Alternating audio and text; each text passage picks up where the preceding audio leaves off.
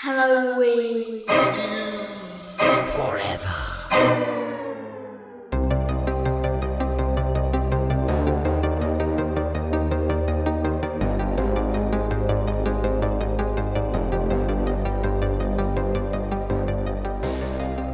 Howdy ho, you spooky ookies. It's your boy, Brian, one third of the Halloween is Forever podcast crew. To give you a heads up, this is part two of a two-part episode, which is our big old nasty October John Carpenter roulette showdown episode, which is a goddamn mouthful. If you haven't listened to part one already, go do that. And I'll give you a little explanation as to why we broke it up into two parts. But if you already listened to part one and now you're into part two, you're in the right place. You're about to be introduced to the thrilling conclusion of this episode. It's going to be a blast. Thanks so much, as always, for tuning in. And I'll turn it over to myself. Let's open up this pit. All right. Welcome back. Welcome back. We are about to jump in. Actually, we all took a quick bathroom break, refreshed our drinks. I put on a cardigan. I also grabbed some Bud Light seltzer toasted marshmallow. I refilled my coffee cup of pumpkin. I'm living that fucking cozy boy. Pumpkin, you know what? Those seltzers might be great in coffee. They might be great mixed with coffee. Well, Steve and I were just talking about like some espresso. I'd rather die, but I appreciate the suggestion. Steve and I were just talking about this mixed pack. This variety pack is a minefield because the apple one, it's called like crisp apple or something. I forget. It's fine. Totally serviceable. I'm not a seltzer drinker typically either, but Kate really likes seltzers. So she was like, oh, we got to do the fall seltzer pack. Okay. So we get it.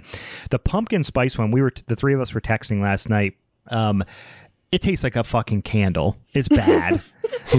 Steve has warned me that the pear, the maple pear is shit. I'm gonna save that for Steve's movie. I'm gonna do that one last. and I'm about to crack the toasted marshmallow. But listen, I'm living that cozy boy life. I'm looking out the window. Leaves are falling. I'm looking at my bats out on my trees with the falling leaves. I'm feeling real autumnal right now. We are recording on the perfect fall day as far as it's getting chilly. It is rainy. It's dark. Mm-hmm. I really want to be under a blanket right now. It was a beautiful fall weekend. I'm surprised also.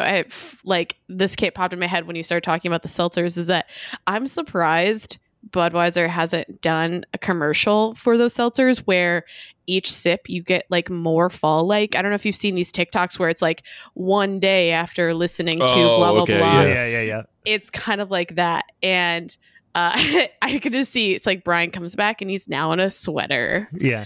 Come back next time. I've got one of those big round hats. Yeah. And I've completed my full transition into Ashley, ASHLEE. Yeah, have you seen that meme where that's the new, the Karen or Chad and Karens, they're talking the new fall version of Chad and Karen is Ashley, ASHLEE, and you've got the boots, the cardigan, and a poncho. That would be the Ashley movie. Poncho or vest. Yeah, I don't know if I told you guys in the text message last night. I can't remember that show I was at last night, which was amazing, but I witnessed a heavy metal pit to someone playing the banjo and kazoo. You texted and it that was last the night. Most epic thing ever. I'm still wrapping my brain around it. 12 hours later, it worked. It didn't read correctly to me either at first because I read it as Banjo and Kazooie, and I'm like, that's weird. Everyone's just hunkered around the PlayStation. Yeah. Playing Banjo and Kazooie. Okay. Yeah. They opened for Crash Bandicoot. That makes sense. Yeah. And then actually at 1 a.m., Spyro the Dragon did a surprise show. Nice. Leo sat at 1 in the morning. And he did a DJ set. Spyro the Dragon would be a DJ. Yeah. Dude, I fuck with Spyro, though. In any case, as a transition, we are on to the second movie of our October showdown, which when we don't get to pick our own movies... as we mentioned, the roulette wheel picked these movies for us. We are much more cordial to one another. We are. Less, I don't think there's going to be yelling this time. It's less attacking. It's less arguing, because it's kind of like the chips fall where they lie. Or it's because my movie we knew didn't have a fucking chance. And Steve's shaking his head yes right now. And now we're about to get into the meat of the issue. Fast forward 20 minutes and Meg and Steve are going to be punching each other in the face. Here's the thing. We knew that Brian wasn't going to win. Yeah. Brian knew that Brian wasn't going to win. I didn't have a horse in the fight. Yeah. My job as the champion. You know horse boxing matches, right? Right. You know that old adage from horse boxing. I get it. Yeah. Yeah. But as the champion, it's my job to convince Brian that my film is the best and Meg's is the worst. Right. This is a two-horse boxing match. I think that's going to be pretty difficult at this point, Steve. Classic one-on-one, balls count anywhere, no holds barred, horse boxing match. Yeah, this is almost like when they have a wrestler come be the referee. That's what this feels like right now. Yeah. Right now, Brian is Shawn Michaels. Yeah, or Mike Tyson. Remember when Mike Tyson was the that was a Shawn Michaels Cold, match. Like referee a match at some point. Stone Cold has refereed a number of matches, I believe. I think Stone Cold refereed the match that Donald Trump was in. Oh yes, God. I forgot about that. Jesus Christ, I'm now upset. The biggest blemish in the history of the WWE. That's not true. There's many blemishes. Yeah, but. Listen, we're not here to talk about wrestling, although we should do a wrestling episode soon. Sure. We are here to talk about 1995's Village of the Damned. So, as we already established, Village of the Damned is a remake of Wolf. How would you say his last name? Ria? Or Rilla? I want to say I think, probably. I don't know. Of the same name from 1960. And then this is based off John Wyndham's novel, The Midwich Cuckoos. Mm-hmm. So I really walked away from this movie being like, this movie itself reminds us why children are terrible and awful, and we need to put them all on their own island forever and ever until my kids. You guys can't see because you're facing here, but on the other side of my screen, my children are standing at the door, staring at me right now, wide-eyed, glowing red eyes. They're making you drink that seltzer right now. Yeah. That's specifically the pear. That's what they choose to make Daddy do, is drink booze. But before we jump into this, because there's an opening scene, can we just have a real quick moment of silence for the helicopter photography industry? Because I imagine drones have decimated it. Yes. Every time I see a scene at the beginning of a helicopter shot at the beginning, I'm like, this thing costs like $10,000. Right. And somebody was rolling in cash and is no longer. But it is only like if you're shooting on 8K, I think. I don't know that drones have gotten to 8K. Okay. But you have to shoot like crazy formats that need a helicopter. Like if Tarantino decided to shoot 70 millimeter, I think he still needs a helicopter for that. Other than that, it's over. He seems like the kind of guy who would insist on a helicopter. Oh, yeah, with you, but sorry to completely derail you before you even start. I know this is going to happen the whole time. It's fine. Oh, you've been here before? We've met? No, you guys help me out, I think, sometimes. Village of the Damned. Basic synopsis: a small town's women give birth to unfriendly alien children posing as humans, which I really don't think posing is even the right word, because there's nothing posing. Like they're not doing a good job of posing. They're not. Yeah. We know clearly they're pretty fucked up. So we pretty much start out with the movie. Everyone in the city who's in the city limits, let's be real, something comes over them. Basically almost in like a trance-like state, everyone passes out, which I don't know if you guys noticed. Obviously we see it later, but one thing I think I mentioned that you guys might have missed was that before you realize that one man who fell on the grill, like, was on the grill, that was like one of the first things I was like, did a dude just fall on the grill and they're just like breezing over that right now? Did you see it before the reveal of his I noticed. I saw him like fall on it. I was like, wait, that's good. I don't know if that's going to be a thing, but I'm glad they came back to it, honestly. Yeah, dang, I didn't even notice it. And I think this is only the second time I've seen this movie, but it's the first time I've paid attention to it, I feel like, because I remembered. Never mind. I'm getting ahead of myself. Go ahead. Oh, no, it's fine. I was going to say, I remembered liking it. But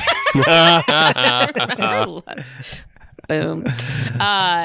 So we're basically at the beginning. We're getting ready for this big festival. We're getting introduced to some of the characters, which the whole lineup is pretty stacked in ways. Like, you know, Mark Hamill, which I'm also kind of curious how he ended up in this mix, which is great. He was in a bunch of weird shit this time. I mean, he was in the freaking, you know, he was in Body Bags, the John Carpenter. What's the Showtime? It was Showtime, series. But it was a. It's like an anthology series. Anthology. Jesus Christ, I couldn't think of the word anthology. Yeah, he starred in one of the anthology, one of the vignettes in an anthology called Body Bags. That John Carpenter has the greatest wraparound performance of any anthology. I love me some Mark Hamill, dude. I'm always on board. I thought he was great in this too. I thought he did a great job as the Reverend and whatnot. So I was just gonna say we're right at his resurgence because he had just started playing the Joker on the animated series. Yeah. The greatest voice acting performance fucking of all time. Oh, yeah. He's so good. He acts his fucking balls off in everything. I love it. He chews the shit out of the scenery. He reminds me a little bit of a Jeffrey Combs type. You know what I mean? Jeffrey Combs is like one of my favorite actors of all time, and I feel like I like them both for similar reasons. Well, going into, so we have Kirstie Alley, which we meet in just short bit. So after everyone basically passes out and everyone's crashing into shit, the basically government is called in, and Kirstie Alley is leading as Dr. Susan Werner. She's leading the charge and trying to figure out what the fuck's going on. And then we also meet Alan. How would you say his last name? The Christopher Reeves character. Chaffee. I feel like there needs to be an accent. Listen, guys, I'm not an expert, but I guarantee it's not Chuffy. But can we call him Chuffy? Is it Chuffy? That sounds like a. I had a stuffed animal growing up named Chubbles, and I feel like Chuffy would have been like Chubbles' pet. Chuffy and Chubbles. Chuffy and Chubbles. That's pretty great. It's so weird to see Christopher Reeves without jet black Superman hair. I don't know why. It's just so strange. Yeah. Chaffee, not Chuffy. Chaffee. You're always Chuffy to me. That's the song. That's a song I'm going to write immediately as soon as we're done with this episode. Basically, as the government's in trying to be like, what the fuck's going on? All of a sudden, people start waking up. And within a month or two, basically we find out that all the women who were in this trance are now pregnant. So clearly they've been impregnated by some... we have to assume alien character at this point. So, and all when Kirstie Alley's character comes in, she's like, basically, you guys can terminate this, which at the time I feel like is a pretty bold move for a movie, which I'm curious to see how the 1960s, I'm curious how they handled that scene. Yeah. But basically being like, you can terminate it or you can keep it and we'll do experiments and we'll give you a bunch of money. The way she puts across the termination, though, she's like, we'll have a medical team in here tomorrow. As it sounds like they're bringing in vans upon vans to just do mass abortion. Yeah. Pretty much, yeah. Her bedside manner could use some work. I will say that. Yeah. But I think it worked to really establish how ruthless her character really is. She does not give a shit about anyone. She's like, you can tell, I want the experiments. No. You can tell from 50 yards she gives zero fucks because she's got about 4-inch shoulder pads. And she is here to fuck shit up. That is all there is to it. Is her hair or her shoulder pads? Also, she's smoking everywhere. Oh, yeah. She's smoking in the hospital. What is she even smoking? She's smoking Ginny Slims in everywhere she goes. She delivers a baby and then just ashes on the side. Ashes on the placenta. Puts her cigarette out on the placenta. Yeah. For anybody who's probably younger than 25 listening to this right now, before eating the apple was a bad guy trope. We just had everybody smoke. Yeah. And whoever was smoking was the bad guy. Yeah, you're the bad guy. That's how you know. Yeah. Right. If you don't have blatantly pointed inward eyebrows, you're smoking. You're smoking. Yeah. Gotta know. Or sharp teeth. If you have sharp teeth, or you're smoking. Sharp teeth, yeah. Jaws, Ghosts of Mars, both sharp teeth. That's what we know the bad guy. I love how they had it so narrowed down to where the line is that once you walked inside the line of where the phenomenon was happening, mm-hmm. you just passed out, went to sleep. Yeah. So mm-hmm. much so that they actually painted a line on the ground. And I wanted to be like, mm-hmm. you guys have caution tape, right? Like that was invented back then. Did you really have to bring in a crew to paint a line? Seemed aggressive, especially considering... that paint's going to take a while to dry. Do you really think this is going to go on? It's only been 6 hours. I don't know why you have to paint a line, but yeah, I guess. That's an interesting observation. Sorry. Yeah. The line just for some reason really stuck with me, guys.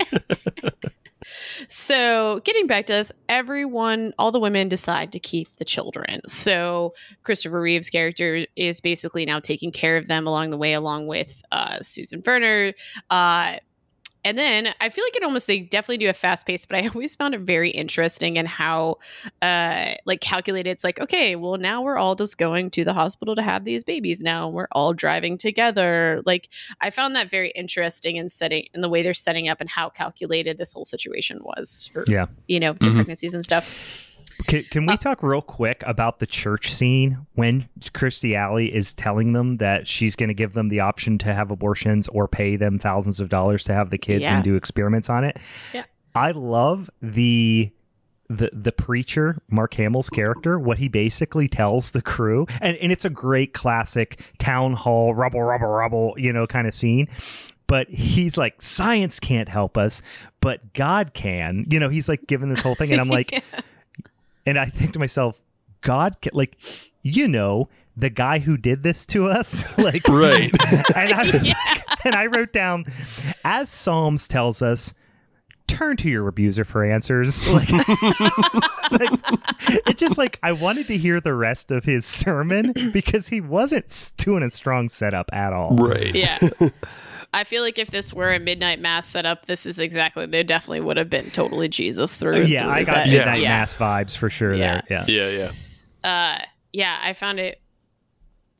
I actually really like this movie, so I'm going to keep going. No, I thought it was fun. I'm just, it's just, it falls apart a little bit later on, but I did like the woman who just screams, "They'll all be deformed." Right. That is just so hilarious and like indicative. I laughed hard at that. I did too. It's so indicative of like our current times even. I know. Just like somebody with no medical degree just yelling shit out. Yeah. And then they had to tell her like somebody with a science degree. But they did their own research basically. Exactly. Yeah. She did her own research and knew the babies were going to be deformed. They're all going to be deformed. And then Christopher Reeve, who's the medical doctor, has to come up and go, "That's not true. I'm a doctor. You're an idiot. I've been looking at the progress of the babies. They're fine. What are you doing?" And then the one guy who's like really psyched because his wife and daughter are pregnant, and he's like, "Cha-ching!" When he says $6,000, he's like, "All right, put sunglasses on." He's like, "Yeah, you're gonna keep that baby, eh? Yeah, that's a lot of my fucking money in 95." Yeah, for sure. This is just such a fucking fun scene. I loved the town hall. Meeting. Mm-hmm. Yeah, and I think establishing that the daughter is actually a virgin too is just like the same time is totally feeding into this like, oh my God, this is a spiritual, she is now the Virgin Mary type thing. Oh yeah, mm-hmm. You could see him going in that direction real fast.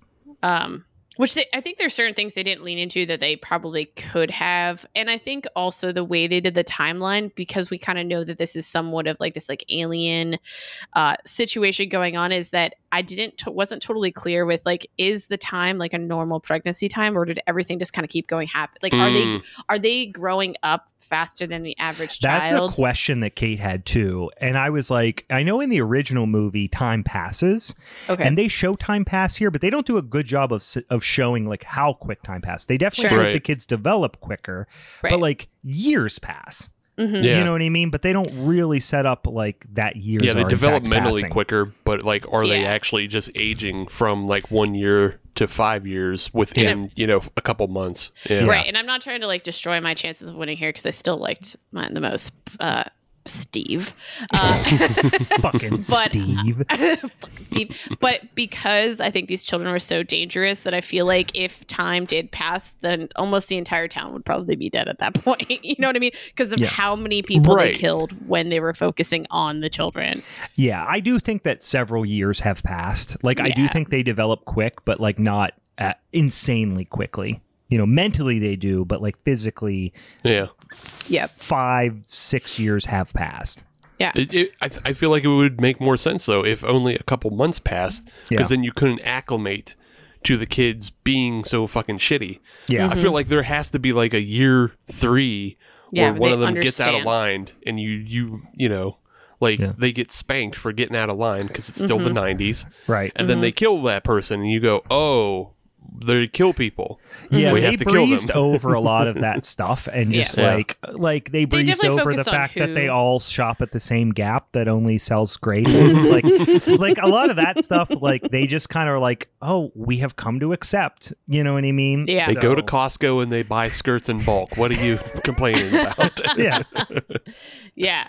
So we go pretty much. I think the next significant point is when all the children are being born, and the girl that was a virgin, which I actually don't know why I didn't think about it until we were sitting here talking, and I'm kind of like mentally wrapping my head around stuff, is that I'm curious if there was something to do with because she was a virgin that like her body couldn't really maintain that child or whatever. I don't know if it seemed like it was supposed to be significant in ways just because like, oh, now we have this one child that like one alien baby that just isn't now born. And we obviously know why that's important later. Kirstie Alley's like, we got a dead one here. Like she just think again, her fucking her bedside manner leaves a lot to be desired. Terrible. Yeah. And then she puts it in a Burger King bag and runs outside. Wrap it up. So we understand later she's actually watching it mature and grow because it's still like, it is definitely a lot bigger. So I'm curious why it's also growing, but we'll get to that. Cool. Oh, when it's in the tent. Yeah, it is bigger. Yeah, it's bigger. So again, we kind of established that there definitely is time that's gone by. And we really focus first on Barbara, which is Christopher Reeves' wife, and Mara. So we learn that she's basically like the leader of the pack here. She's the one who's kind of overseeing everything, making sure everyone stays aligned and protecting all of the other children. And she goes right into figuring out how to fuck these people's day up. And she's like learning how to control people, which that like freaked me out. So the scene that I'm referring to is Mara's in her high chair and the mom is boiling water or soup or something. She's making it an enormous pot of carrot broth, as we all do. Like that's a normal thing. She's cutting carrots, throwing them into a giant 4 gallons of boiling water. And Mara makes her put her hand in it because she's upset about this, which that was like one of the few times where you could tell like nothing. Like I don't think Barbara like did anything to Mara, but she's just like, oh, I can control you, so I'm actually going to do something super evil. Whereas I think over time they established that if you try to hurt us, we're going to hurt you. And that survival. Didn't she give her like a taste of soup? And the soup was too hot for the baby or something? Yeah, I took it as because she threw her like bowl of something on the ground. Yeah. But I took it as she was just learning like the sensory elements of like something being hot and felt that. And they were trying to demonstrate this idea that like they have no empathy. They just are figuring out the world around them. You know what I mean? And this whole idea of like something being hot. And she thought maybe that she gave them something hot on purpose. I'm not entirely sure. But then she took it as just like, it's like a threat. Like almost like, almost if like you're coming near, it's just, they almost remind me of like maybe some sort of like beehive of sorts. Cause they kind of all have the same like mind. They have the hive mind describe, going, Yeah. So it's like if one starts getting hurt in any way or is threatened, it's like, okay, focus on here. And we're gonna fucking fuck you up. So I found that interesting, like how much they focused on like Barbara's relationship with Mara, and like even to the point where Barbara's just now super traumatized by this whole situation. And Mara did in theory like control her to then go commit suicide and jump off the cliff. Like, but it wasn't like also one of the few scenes where they weren't in super close proximity to do that control. Mm-hmm.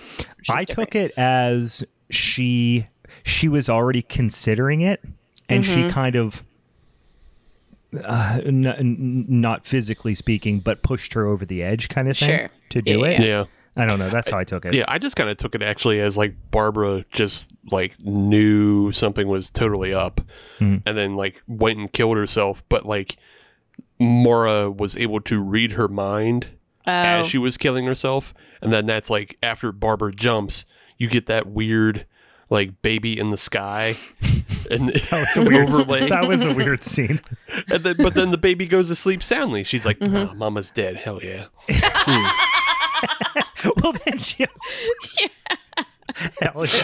yeah, because she's kind of got this grin on her face, and then she's kind of closes her eyes, then opens back up, and then the look on her face is oh hell yeah, and then she just back to sleep. It just goes back to sleep. It's like Mama's dead. Hell yeah, I got that bitch. Yeah. Oh, it was such a weird scene. That kid's face is creepy too, just with the even without the weird white hair wig. Yeah, that was just a creepy child, to be honest with you. Mm-hmm. Definitely.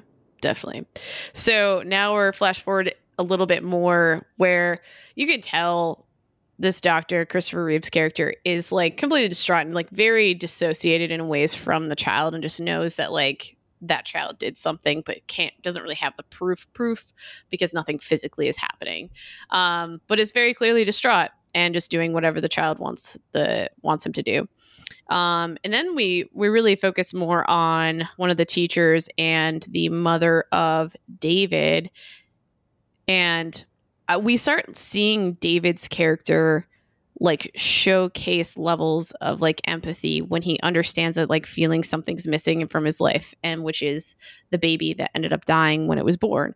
And I kind of like how they keep continuing his character, but I think there could have been more explained or just established to really understand how is he actually developing this empathy besides just that, like learning it. You know what I mean? Like, I just don't think, I think there's something there. Yeah, it could be more, but you wonder whether he has kind of gathered that via osmosis a little bit, or whether it was something that he learned based on the fact that the one baby that was stillborn of the alien babies was, they keep alluding to the fact that it was meant to be like his partner being kind of, and whether that has something to do with why he's developing empathy and the rest of them aren't. You don't really get clarity. Maybe he has the word now for how he like, because he definitely, you can tell like they established something's missing. Like he knows that there's like almost as if it was a physical, literal thing.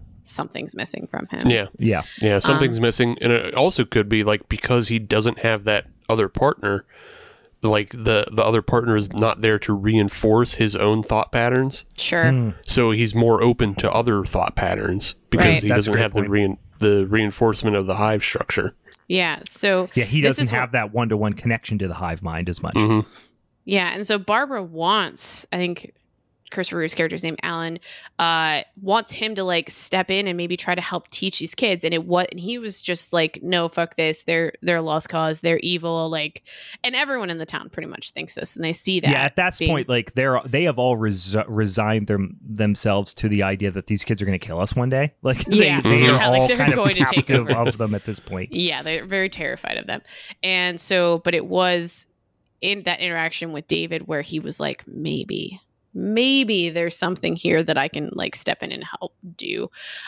So he does go into trying to teach them. And again, this is where we learn or see another murder.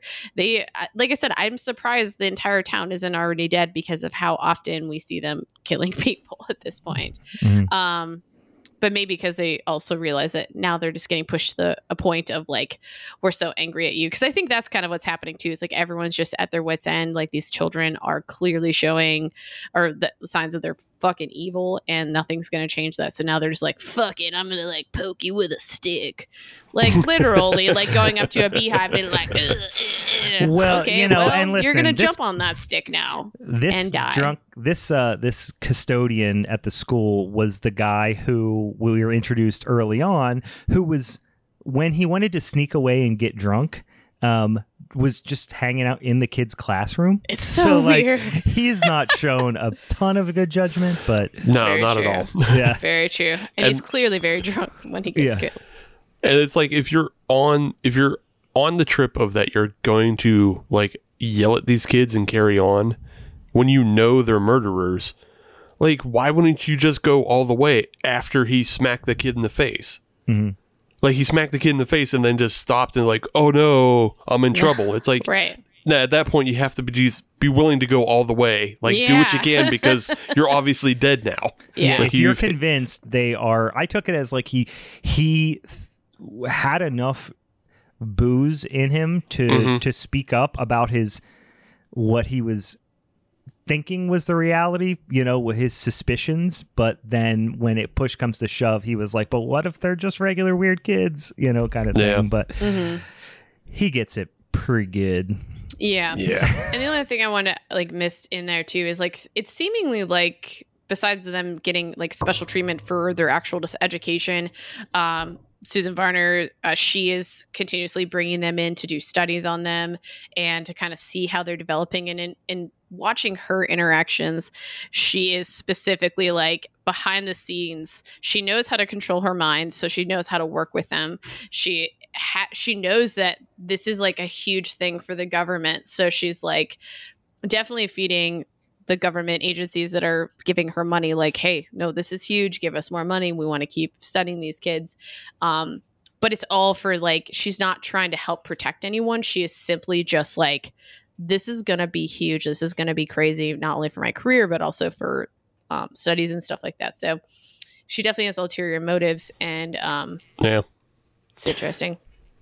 Yeah, it was funny because like there was like, I think it's a scene between her and Christopher Reeve, and he's like confronting her about those ambitions, and like she casually drops the MK Ultra program, and like it's like, we know the CIA gives people LSD without their knowledge, and it's like, we do know that, but we knew that then. Yeah, she's just like, you have that level of clearance, right? Oh, like, you know about the MK Ultra program, right? Yeah. But yeah, and then also in one of the days they're studying and they're checking the eyes. That's where we see the eye doctor. Basically, she basically just gets turned blind because she accidentally puts the wrong drops in one of the kids' eyes, and she just freaks out. And so they're like, now you're getting them.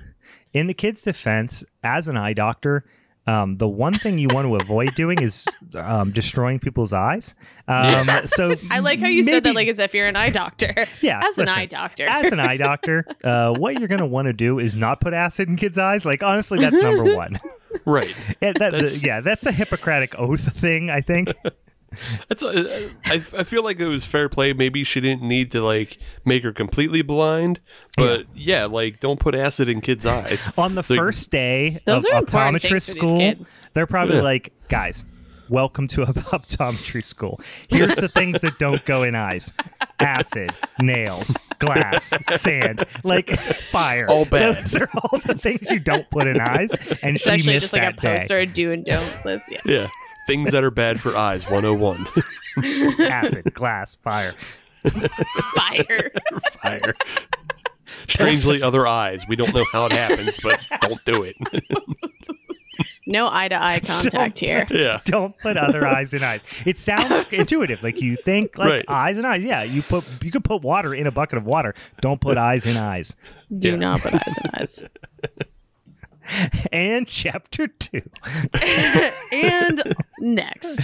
So I think at this point, this is where things are getting way more serious with, I think, the kids. They're trying to do more. They're like making bigger plans. So they come to find that it was like barn basically. And they're like, we need to protect ourselves. Like we're getting threatened by more and more people. We need to protect ourselves just to kind of maintain status quo here. And that's when they wrap in Dr. Alan Chaffee. I'm going to call him Chaffee from now on point. Christopher Reeves' character. And they're like, you're doing this and you're going to help us. But also in that moment, it must have been like, I'm trying to think back because again, I only got to watch this through one time. Did Dr. Varner like give any sort of hint on how she does what she does? Because she clearly knows how to block her mind. And I don't know if it for does him. She, like, yeah, they do seem to have a little bit more trouble with her, don't they? Yeah, yeah. Well, she was just like, I can't read what you're thinking, or you're not saying. They said like, what you're not saying out loud, what you're thinking, or something like that. Yeah, they were reading her mind, but they were like, why do you say certain thoughts and not others? Yeah, yeah, kind of thing. Yeah. I don't think they had trouble reading her mind. It's just they were confused by the fact that she's a lying government agent. Yeah. Yeah. I think you're right. They were confused about like why she was saying certain things because what was coming out of her mouth wasn't matching the thoughts they were reading. Right. Because again, she's the bad guy. And it's just like everybody else would have said what they were thinking. Yeah. Whereas she's deliberately misleading people because she's the bad guy. Yeah. And so Dr. Allen like learns how to just in one moment how to block his mind, which I think is like super critical piece of this whole puzzle because we clearly understand that he uses that against the kids. So he just goes along with their plan. I'm trying to think of exactly through the timeline of shit just starts getting crazy. So the kids go live in this barn. They're trying to protect themselves. They clearly see that there's a threat happening. And why am I forgetting this right now? Because it's not a good movie. I'm not helping my cause here, guys. Hey, I'm not helping my cause here. And don't leave like, open means. This is where shit's like, I think like a lot more stuff starts happening and we're just like, all of a sudden it goes from 0 to 60 where I'm trying to, can you guys remind me? I don't know if you remember specifically why the government gets called in for that major all of a sudden shit blows up. I don't know why I'm forgetting this right now. Kirstie Alley reveals that like there's other colonies that this is happening in. Right. Yeah. And then that they all go bad. Right. Yeah. So they got the warning. That this is the same thing. Yeah. And then they got the warning that shit started to hit the fans in the other colonies around the world. And this was right around the time that this colony decided they were all going to move into the barn where they were born. So they had their parents all drop them off with their little briefcases and shit. Like there was literally one of them had a little briefcase. It was hilarious. Kate thought these kids were hilarious, by the way. She laughed every time they were on screen. But like when they dropped them off at the camera, Why? I don't know. She thought they were so funny.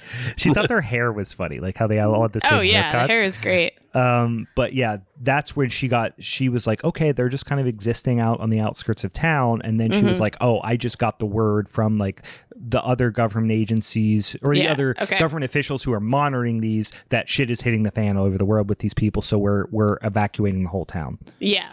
Back on track.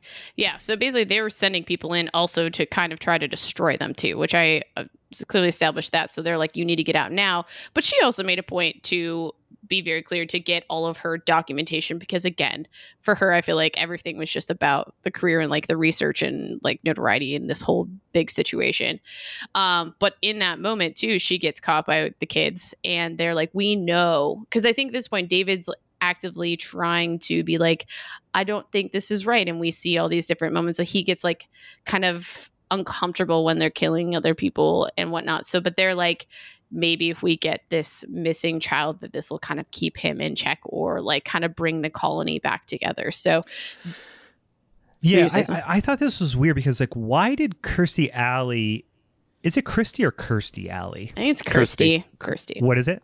Kirstie? Kirstie. Yeah. Kirstie. Right. So why is, so I wrote Kirstie over it, but why would Kirstie Alley tell Christopher Reeves about the other baby and all that? Like, why would she reveal the whole plot to him essentially with the other colonies and all these sorts of things? Because like this is before shit hits the fan because one of them is his daughter, right? Right. So like he's not gonna be happy that there's that scene where she basically spills the beans to him, right? Right. And I thought to myself, if I had raised this crazy little child and you let me raise this crazy little alien child and all this stuff that I've been put through, not to mention my wife's suicide, which was obviously a direct result of this. Mm-hmm. If I was Christopher Reeves, I'd be pretty pissed off when you were like, oh yeah, no, we knew all this was happening. We just kind of let you guys, you know, flounder and deal with these kids. Yeah. Mm-hmm. Like he took it remarkably well, I guess. Mm-hmm. Yeah, he seems to be kind of chill with everything that happens. His wife died, and she's just like, oh, yeah, well, now that makes sense. But then also, another reason why she shouldn't have told him is, of course, she has to know that they're going to read his mind and know that he knows now. Right. Right. Yeah. You can't let that out of the bag. But she also made a point to tell him, like, you can't let them know that you know. And I think that was part of, like, this catalyst for him to, like, totally learn how to control his mind, too, because he knew he couldn't reveal that he knew all this information. Maybe.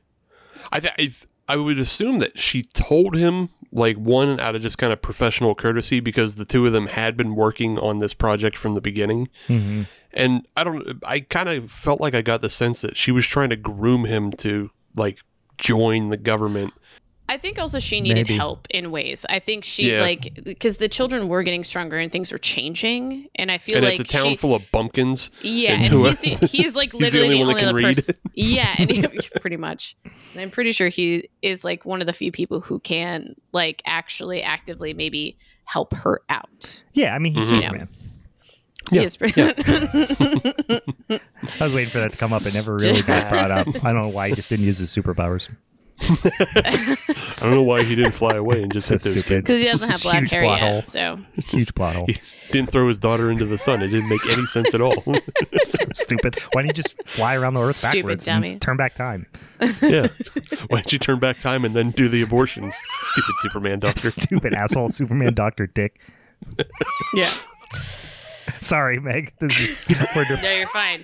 I'm just going to blame any sort of me forgetting certain things on you guys just always cutting me off. You know, this is how I'm going to win this. No. It's you forget things, and then we just try to make this movie better by adding Superman Hunter. That's all right. We're going to do it just these two. So clearly shit's going down south. So, yes. Let me get back on track. Dr. Alan Shafay figures out he knows he has to help the kids, bring them and get them out of town. He also realizes that shit's about to hit the fan and he needs to do something about it. So he comes up with this, like, plan that he can control his mind around them. So he is pretty much the only one who can save this town in ways. And he also had conversation with Barbara so that they knew that David was special and David was different and that they didn't want to, like, hurt him because he was different from the other kids. So he does everything. He brings basically dynamite to where the children are hanging out and is blocking his mind the whole time. Barbara comes in. They're trying to get David out, but they recognize that, like, they find out she's there, of course.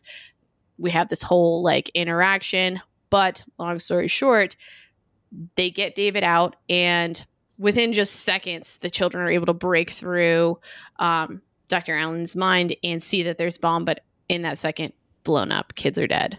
Mm-hmm. Which else, Superman suicide bombs all these wayward kids. Yeah. I'm willing to give conceit to Dr. Superman having a lot of powers. But at what point does he learn to build a Wile E. Coyote bomb? with an old-timey alarm clock and all? They're in a small town. They are all jack of all trades. This is where I'm going with this. I'm creating a spot for it. It makes sense to me. Listen, he can do whatever he wants. My grandfather, quick side note that is going to completely legitimize this. My grandfather, who is a union spokesperson, and he would, like, organize a bunch of the strikes of all with the mill that he worked in. You know, so they would be striking against, you know, the bosses for holding out for better pay or whatever. There was a guy who they called Dynamite Joe, who was like a munitions expert, and one time came to one drunk to one of the the rallies, one of the strikes, with a giant trunk full of dynamite set up to explode, and he was going to drive his car into the mill and blow up the mill. So holy shit. The point is, and God. They had to go, like, no, Joe, no, and, like, go home, go to bed, Dynamite Joe. So my point is, small town folks know what to fuck around with dynamite. Like, they know about it. It's the most basic type of thing you could have there. You're like, let's just have ammunition on hand. It would have been better if you would have one of those big cartoony things. Plungers. Like, that would have been awesome. Kablow. No, I Like, I believe that somebody in that town would know how to do it. I just don't believe that he knows how to build it. Yeah, he doesn't seem like the Dynamite Joe of this town. Yeah, you're right. He's a doctor. Yeah. His whole thing is do no harm. Yeah. And I'm pretty sure building Wile E. Coyote bombs is harm. Typically speaking. I think you're reaching right now, Steve. He should have been on roller skates. I think you're just reaching. I mean, yeah. Mm-hmm. Yeah, the fact that he didn't have a rocket strapped to his back, pushing him through the barn. Yeah, it was pretty dark, though. Yeah. But he did do, I feel like it was great. He still at least thought enough that it needs to be in his doctor bag, because they wouldn't have questioned his doctor bag, okay? But they did. I think you're reaching, Steve. I'm going to go with that. I like the bomb can see whatever. But he has this all hinging on the old, hey, David, can you go get my notebook out of the car? Like, right? That's his big plan. Yeah. I've built a bomb. I'm going to suicide bomb these alien children. I am Dr. Superman. How do I get David out of here? Hey, David, mind if you go grab something out of my car for me? Like, that's a lot to put on that ruse. And even in the time period that it would take him to do that, like, David isn't going to leave the barn and then go, oh, I get it, wink. Yeah, right. And then stay outside. He's going to go out and then look for a notebook, not find it, and then come back in. They're very literal children. Get goddamn suicide. Right, he goes, I found your notebook, doctor. Let's get on with the lesson. Yeah. And then kablooey. Then they all die anyway. Oh, man. That whole, like, push and pull of them trying to read his mind and him putting up the brick wall and all that, while also, you know, I don't know if you mentioned, but what's her name? The character who was the teacher to start out with. Boy, what's Barbara. Her name? Oh, Barbara. David's mother. Barbara Jill. Comes in. Yeah, David's mother comes in and is trying to take Jill. That's Jill, I think. Mm? Well, whoever comes in is trying to take I don't think so. David. I'm pretty sure it was the teacher. Yeah, it was yeah. But I think Barbara is Superman's wife. Oh, yes, not Barbara. I feel like there were two Barbaras. Let me double check. So I'm gonna. If there were two Barbaras, you lose. This game is this is over if there's two Barbaras. There are not two Barbaras. No, I know there's not two Barbaras. But yeah, it's Jill. It's David's mother. Jill. It's Jill. Yeah. Oh wait, I'm gonna look at her. Yeah. Anyway, yes. Okay, I was calling her Barbara, so my bad. No, that's all right. David's mother, when she comes in and she's trying to take David, and then he's like, no, over here. And then they turn to him and try to read his mind. Then it's like, grab him. No, wait, now she's going to grab him. It was like this push and pull. That had to be a bizarre film to shoot. Yeah. Because all these kids just look at you, and then he goes, ah, and he like, you know, it just was such a strange scene to be the climactic scene. Mm-hmm. But I did not remember. I did not remember the suicide bombing of the barn like as a part of this movie. But yeah, I mean, I think the 5 minutes before that is even more interesting though, where like it's this building of like the cops show up to shoot the kids. Mm-hmm. Yeah.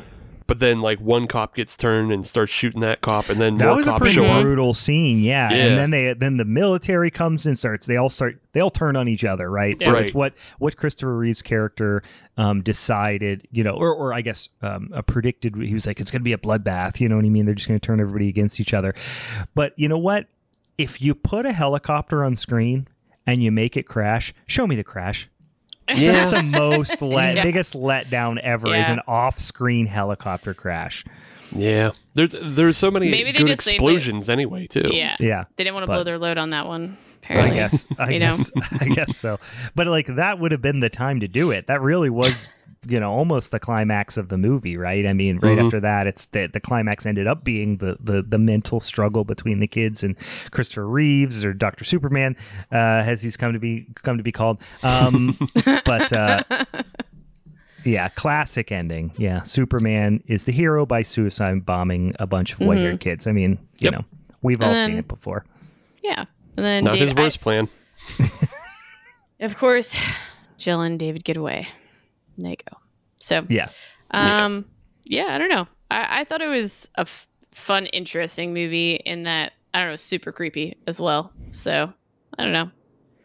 Yeah, I thought that. I mean, I think that the most effective scene to me was when they return the favor and autopsy Kirstie Alley's character, mm-hmm. Make her perform an autopsy on herself, essentially. That was a pretty creepy scene. A lot of the kills, and because they're essentially making people the happening themselves, you know what I mean? Like, that's what they keep doing to people. A lot of those were fairly effective. Some of them were like, they took it an extra length when they didn't have to. Like, why don't you just make the drunk janitor just do a face plant off the roof, or do, like, you know what I mean? Like, why does he have to hold his mop up to go through his torso? Because he hit the kid with the mop. I know, but like, so you have to get angle that would have to be achieved for that to happen is far fetched as well. Same reason of like the guy with the truck, like the one kid's dad who comes to take her, and they make him run. First of all, hot city planning tip, guys. Don't put a giant propane tank at a T right in front of a T on a road. So if somebody blows through the T, they explode. But like, that sort of stuff is just like, you could have just made him drive into a lake. You know what I mean? Like, I get it. Dude, have they never had an icy road at that juncture? It's California. Probably not. No. That's true. But, listen, this might be controversial. If I see a group of creepy little white-haired kids all dressed alike walking in a, two single-file lines on the side of the highway by themselves, I'm going to swerve and run them over, guys. I'm sorry. I might be incriminating myself, but that is probably going to happen. Well, hold on. Depends. Are they facing away from you or facing towards you? Because if they're facing towards you, don't take the chance. That's true. I would have to sneak up. They would make you blow yourself up. Yeah. They would definitely make you do something different. And don't think about anything else. Like, don't think about doing it either, because then they'll hear that. They'll hear it. I have a question. See, this is creepy. I have a question. What, Steve? Regarding the haircut. Does this mean Sia can read our minds and make us kill ourselves? Or okay. The power is in the haircut. The power is in the do, for sure. So I just want to make sure not to fuck with Sia. It's a tell for sure. Yeah. I mean, that's just one of the reasons not to fuck with Sia. Yeah. So, Meg, this was a nice made-for-TV film. Wow. I feel like that's like, that hurts. Like, that was feels mean. Like it should be maybe an episode of The Twilight Zone or something like that. But just the way it's filmed, like, maybe it's just because of the time, but like, it really feels like an ABC afternoon movie, or like a Stephen King, like The Stand from the 90s, and just Tales from the Dark Side, something like that. Yeah, just something about the film grain and just the way it's filmed, and like the way it's mostly in daylight, and there's not a whole lot of like motivated lighting. Like it's not. It's not. There's not a whole lot of creepiness to it, like the way you see with other films.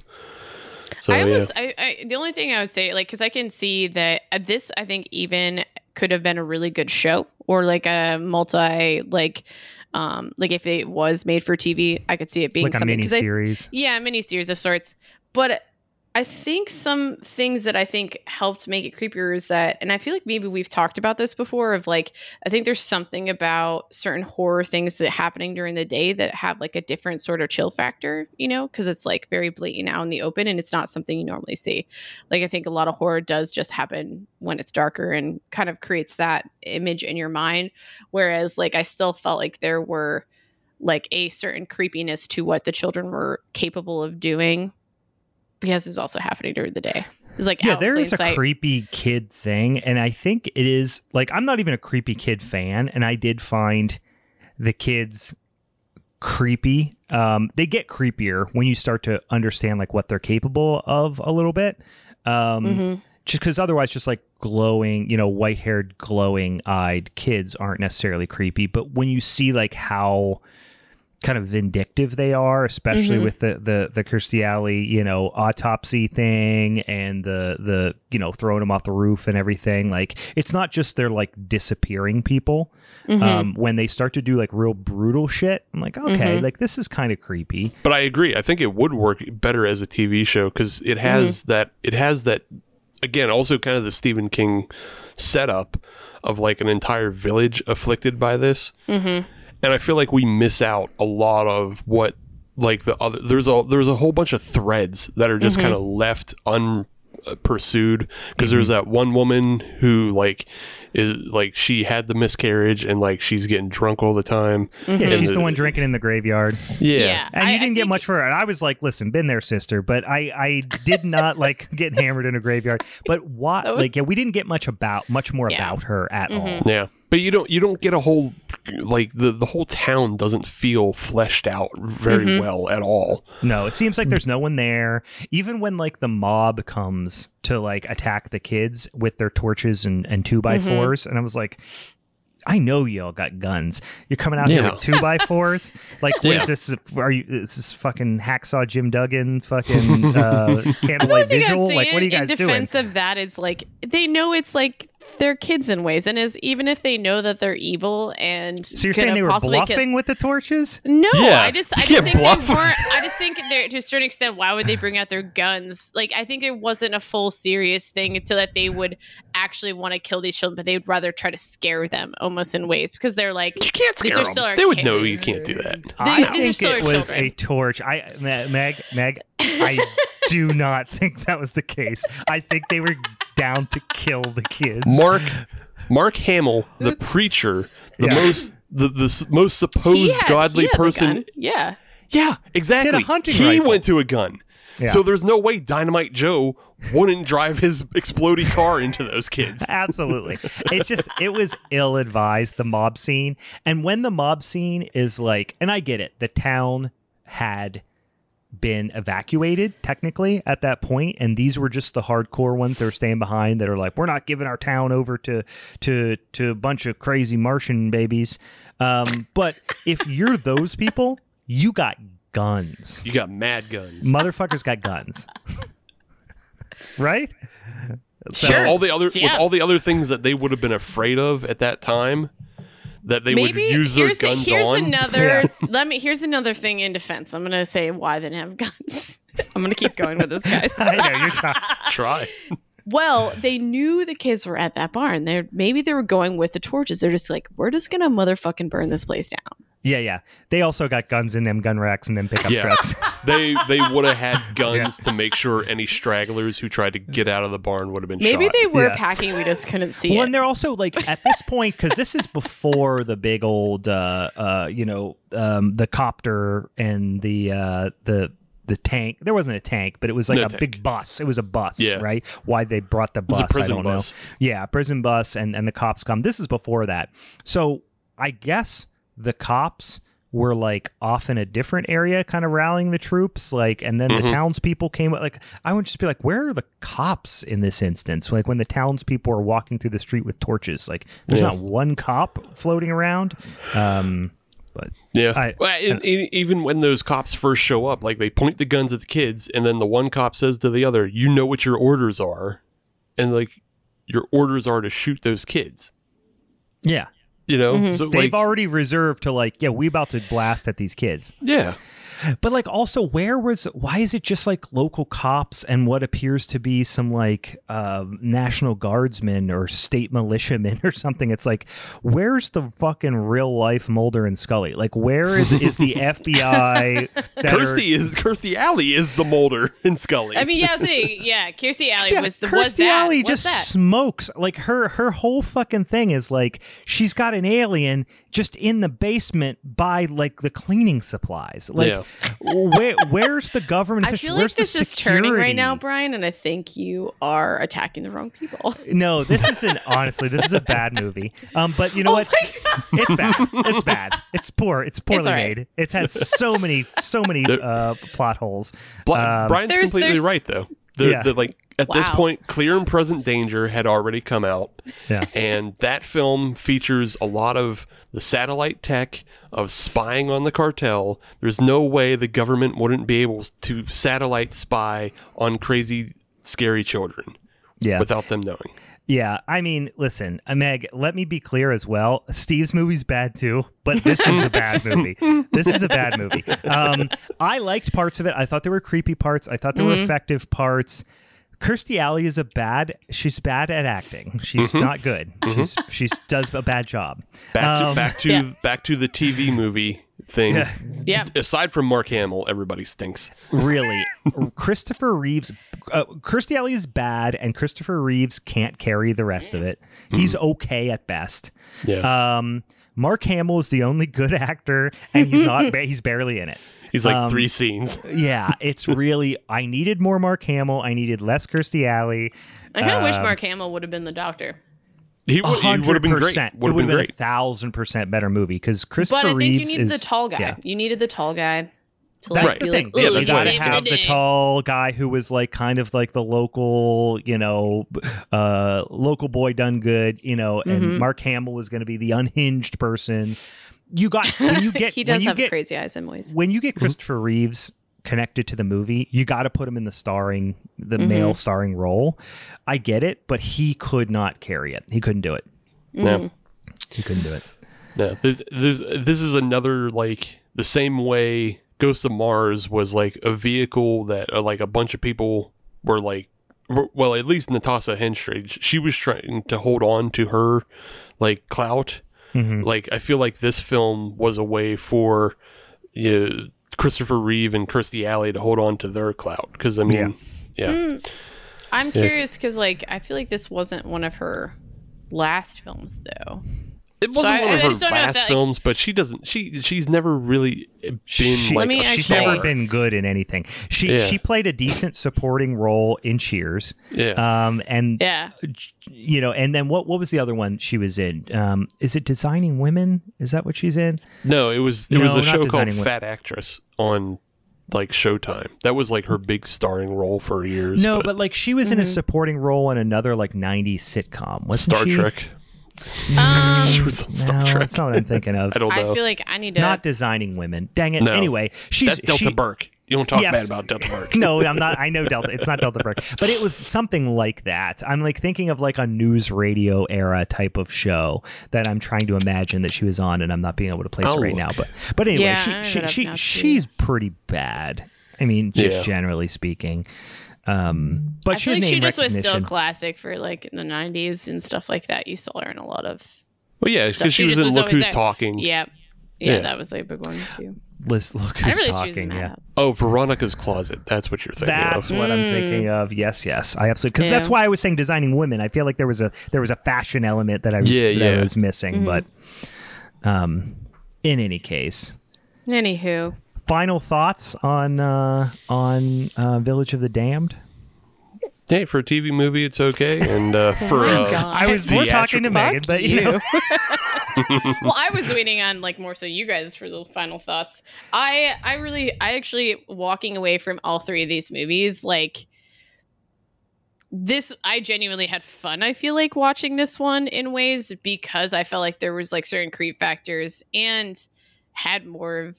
Slight like original plot to it, with like how the kids like how they brought that into it.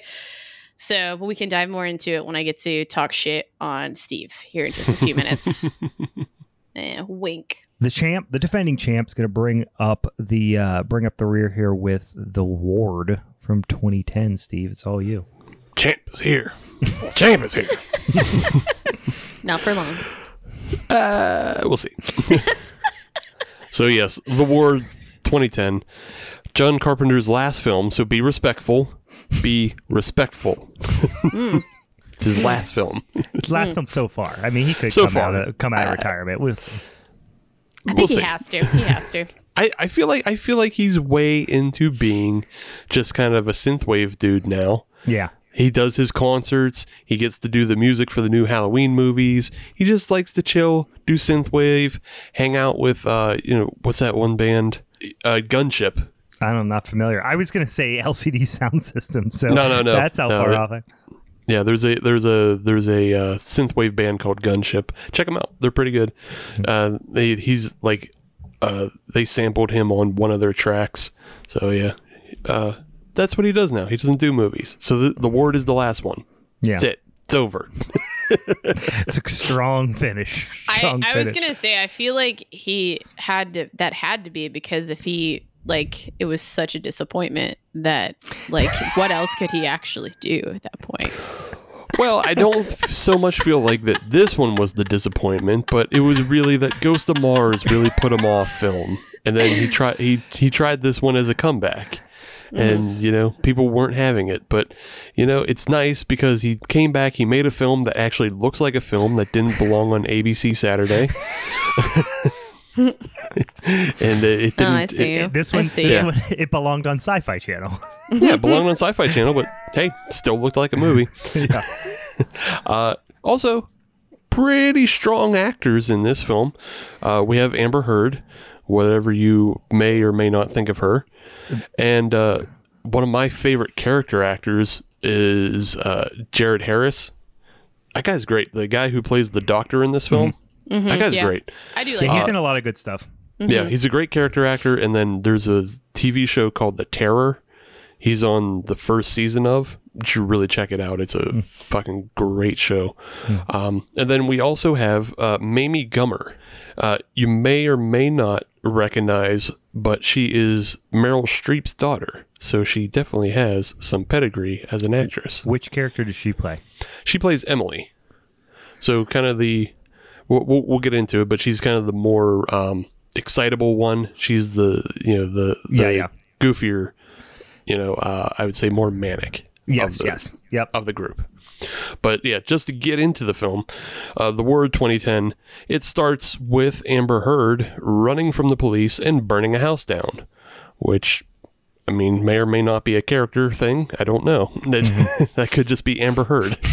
That's what she does. I actually went as far as to pause this, go back, rewind and pause it to see what was written on her palm.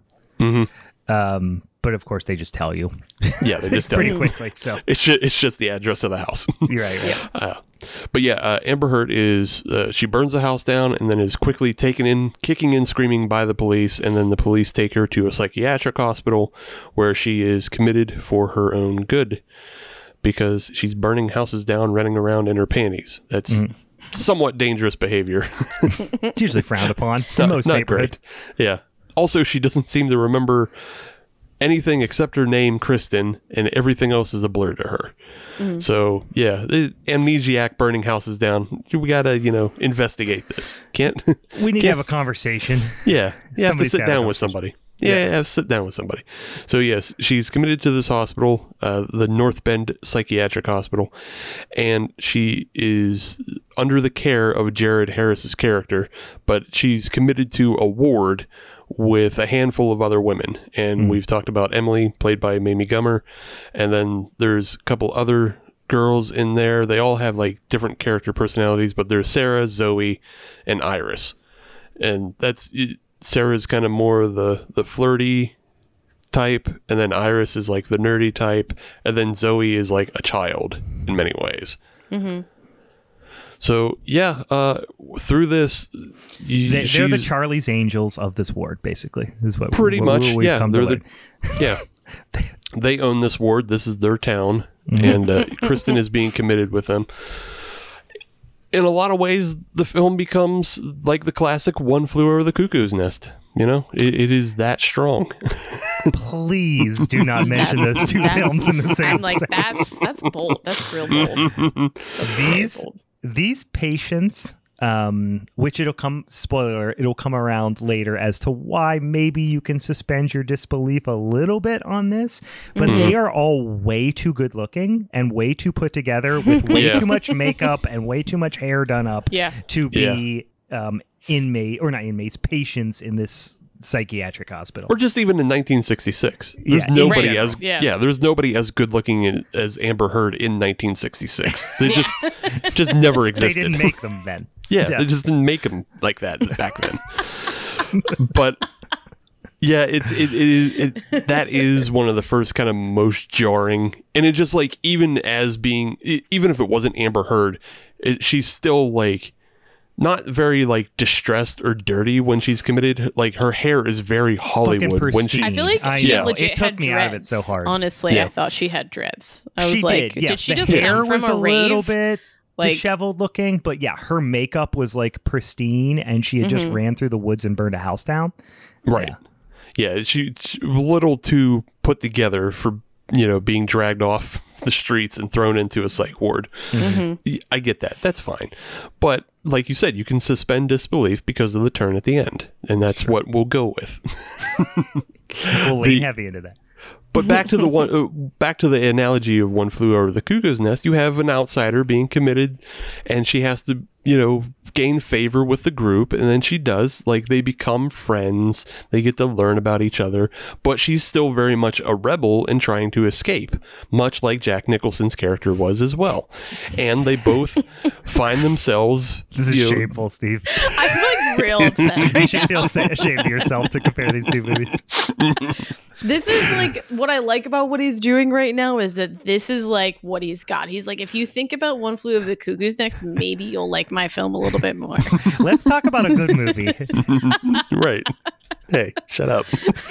None of you dummies figured it out to talk about a better movie. I don't have the balls to do it, I guess. You could have very easily talked about better movies.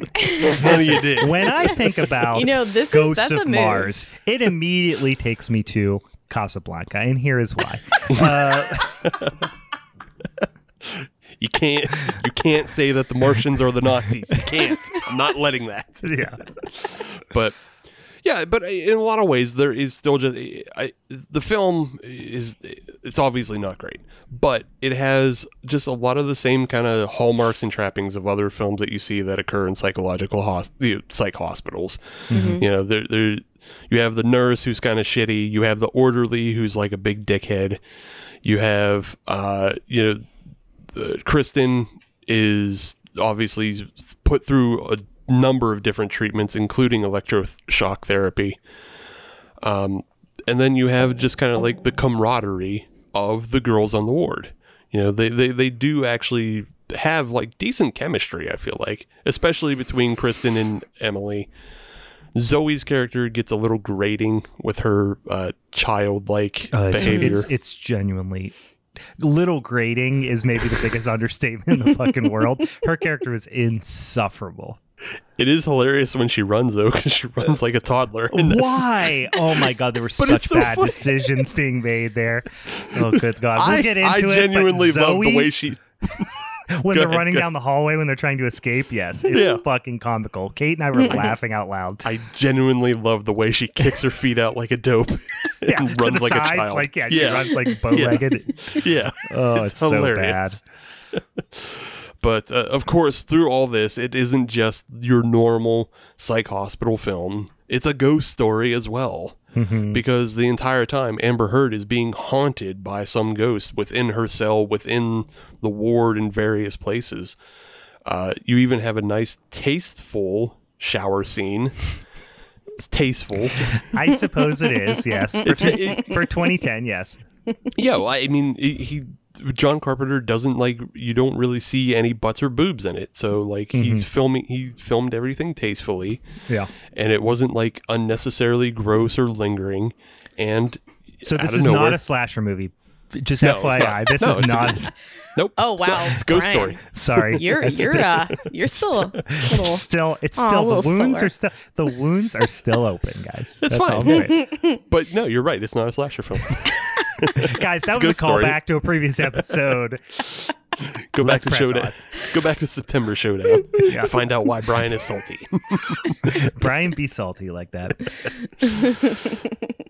But yeah, the ghost is, you know, showing up and attacking her, and you know, she is trying to convince the doctor and the nurse and everybody else involved that she's being attacked and haunted by a ghost on the ward. But they're not having it because they obviously believe that, of course, somebody in a psychiatric hospital is going to have visions of a ghost. That's part of her diagnosis that we now have to put together. So, yeah, generally just kind of put off and ignored. But she, you know, resolves herself to escape, as all strong women would, because, you know, she can't be held down. I'm being held down by no man. Trying to reach for another movie. I was trying to think. Like Girl Interrupted. There we go. Yeah, oh this God. Is just okay. So during this movie, Kate, because I've never seen Girl Interrupted. Oh. Yeah. Kate said because she spoiler alert, Kate thoroughly hated this movie. She was like, "This is fucking trash," and the whole time she kept going, "They are desperately trying to put on Girl Interrupted vibes." She was like, "I want you to watch Girl Interrupted right after this, so you see how much they're desperately trying to rip this off." And I don't have a frame reference; I've never seen it, but she mentioned that multiple times. I mean, or you know, Gothica with Halle Berry, we could reference that too. Sure, maybe. Yep. Yeah. I haven't seen that one, but this is just like League of Their Own, guys. Just like it. Yeah, overall, the film kind of progresses just like half ghost story, half, you know, kind of psychiatric war drama. It's not until that one of the other members of the Ward crew is killed. And I believe it's Sarah that gets it first. Isn't it? Yeah. Yeah, because then they're out looking for Sarah after that, right? Yeah, so Sarah is dragged off by the ghost and given the full-on lobotomy spike to the eye. Yeah, right through the eye. And that's when it becomes real that the ghost is a threat to all of them. It's not just all in Amber Heard's head. Mm-hmm. And then you learn, ooh, spooky. So they're all plagued by the ghost. This is where you get that like the first look at the kind of like, because there was a couple creepy scenes before that, but then this is where you get that. I think the first looked at that like weird soft edged CGI from like 2001. Yeah. And it's just, it's fucking really bad CGI. It's very, bad. Sorry to like pause that for a second. I mean, not that it really matters because we really understand this movie isn't that great. I feel like Iris was the one who died first. 'Cause wasn't it right after her, she goes to her. Oh yeah, meeting. You know what? You're right. It's Iris who gets it through the eye. Yeah, you're right. First. Yep, Meg, you're right. I forgot. Yeah, because then they're going and looking for Iris after that, not Sarah. Yeah. It's because Iris is getting better, and she's supposed to be the one who's going to leave the hospital first. Right. Mm-hmm. So that's why they're like, well, maybe she did get out. Maybe she didn't get out. Mm-hmm. No one leaves the hospital. And then they go out looking for her, and luckily in the cell is the easiest lock to pick in history. You just need a knife and you just twist it a little bit and it pops right open. Here's the thing they don't get into Amber Heard's character that you don't know, but it's pretty well implied. She's a magician. Yeah, I guess. But the thing is, she's not a criminal mastermind by any means. No. Because listen, maybe wait more than 0 seconds before you attempt your escape from the time the guy walks away from the door. Like, he's like, all right, good night. She's like, okay, good night. The second he's out of view, she pops up and starts trying to pick the lock. It's like, you are not a criminal mastermind. Right. By any stretch of the imagination. But she's not. She's a magician. And you can see that all through her character. Yeah. Sleight of hand type. Yeah. Yeah. She has sleight of hand when hiding her pills.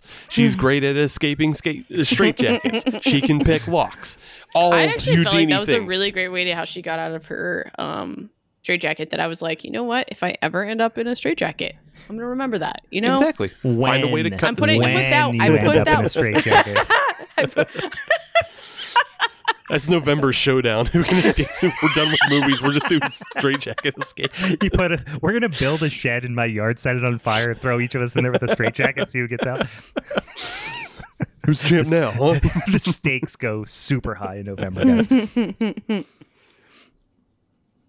Iris does get it first. And then it goes Sarah, Emily, and Zoe are all eventually captured and killed by the ghost. And throughout this, you learn that there was somebody on the Ward. Well, there was actually two people on the Ward before Kristen showed up, Tammy and Alice. Mm-hmm. And Kristen discovers her first night there, she finds like a charm bracelet that's all broken up and it has like the words Alice on it. But you know, she doesn't put it together till later when she finds Zoe's rabbit that Zoe carries around all the time has the words AH on the bottom heel. And then she finds the words Alice Hudson written somewhere else. And she puts it all together and she goes, oh, who was Alice Hudson? And she has to start asking and investigating that now. It's another new mystery for her to solve in her, you know, strenuous life. on top of everything. Well, it's another. It's something else to not happen. She has the weight of the world on her shoulders because she doesn't know her own past, but maybe this will help her discover her past by discovering the mystery of the ward. More questions, still no answers. I get it. What you find out is that Alice was a member of the ward, as well as another female named Tammy. And apparently, Alice had been abusing everybody on the ward: Emily, Tammy, Sarah, Zoe, etc. She had been abusing them all, and so they had come up with a plan, much like in Full Metal Jacket, where they punish... Private Pile. Yeah. Much where they punish Private Pile to keep the group together. Yeah. So they did the equivalent of the pillowcases full of bars of soap with her. But they just took it a little too far, and they accidentally killed Alice. Sure. Yeah, they just went too far. Yeah, they went too far, and they killed Alice. It's a pretty aggressive accident. Yes. This is a little aggressive, yeah. They killed Alice, and then Alice is the one that you find is the ghost that's haunting the ward. She had already killed Tammy before Kristen arrived. She's now killed Iris, and she's on that after Sarah's death. That's when... Kristen, Emily, and Zoe all decide to escape, and in their grand escape, Emily is killed. It looks like a suicide. So again, the people on the ward are not going to believe her. The nurse and the doctor, they're not going to believe any of this is going on. They can't even find Iris or Sarah. Mm-hmm. And now Emily looks like she's committed suicide. So they have to come up with a plan to escape.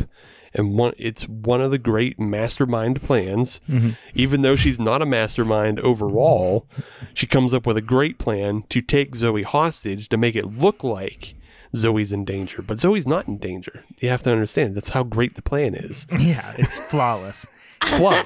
No escape. She's just going to walk outside and then go, bye, and just go out into the woods. I love every ounce of what's happening right now because Steve's just using really great words. Yes. He's like, mastermind. So has the words. Has Sarah I had the best yet? Words. I have all these words. They're so great. Have we got to Sarah's death with the electrocution? Has she died yet? I kind of passed over it, but yes, yeah, that could have been so good. You had an opportunity for an exploding head and you didn't do it. I was looking for exploding eyeballs in or that one actually. Anything, exploding head, exploding eyeballs, something, but because you have this buildup of the electrocution and her head, and you see like the blood vessels in her head and stuff, and it just you don't really get the payoff, unfortunately. Yeah, there's not a final payoff. I mean, it was masterful in Carpenter's usage to let people know that there was the electroshock therapy on hand in the ward to begin with. It was masterful foreshadowing. Right. And then to call back throughout the film, like, oh, this is a dangerous thing, even though in real life it actually isn't that dangerous and is still used. That is honestly the most effective scene maybe of the whole movie for me, which was when she gets the electroshock therapy the first time, because it's just a terrifying, like being completely, not in control of yourself and being in a scenario where you don't know what's happening, and then getting this like torturous, therapy happening to you, kind of out of the blue and stuff, like is a pretty scary proposition. Like that was probably the most effective scene to me, honestly. Yeah, it was pretty good. And again, like, it's something that you don't see a lot in Ghosts of Mars or Village of the Damned. There's a lot of camera movement in this film. I would agree. I would say that was one of the big takeaways I said was, it's definitely well shot. I thought the cinematography was certainly the best of the three films in this one.